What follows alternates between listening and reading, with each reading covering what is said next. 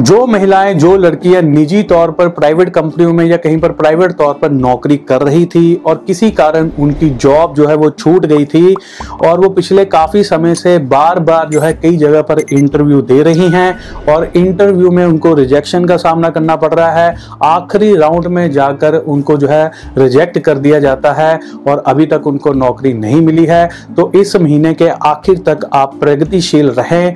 इस महीने के आखिर तक आपको अच्छी नौकरी जो है मिल सकती है।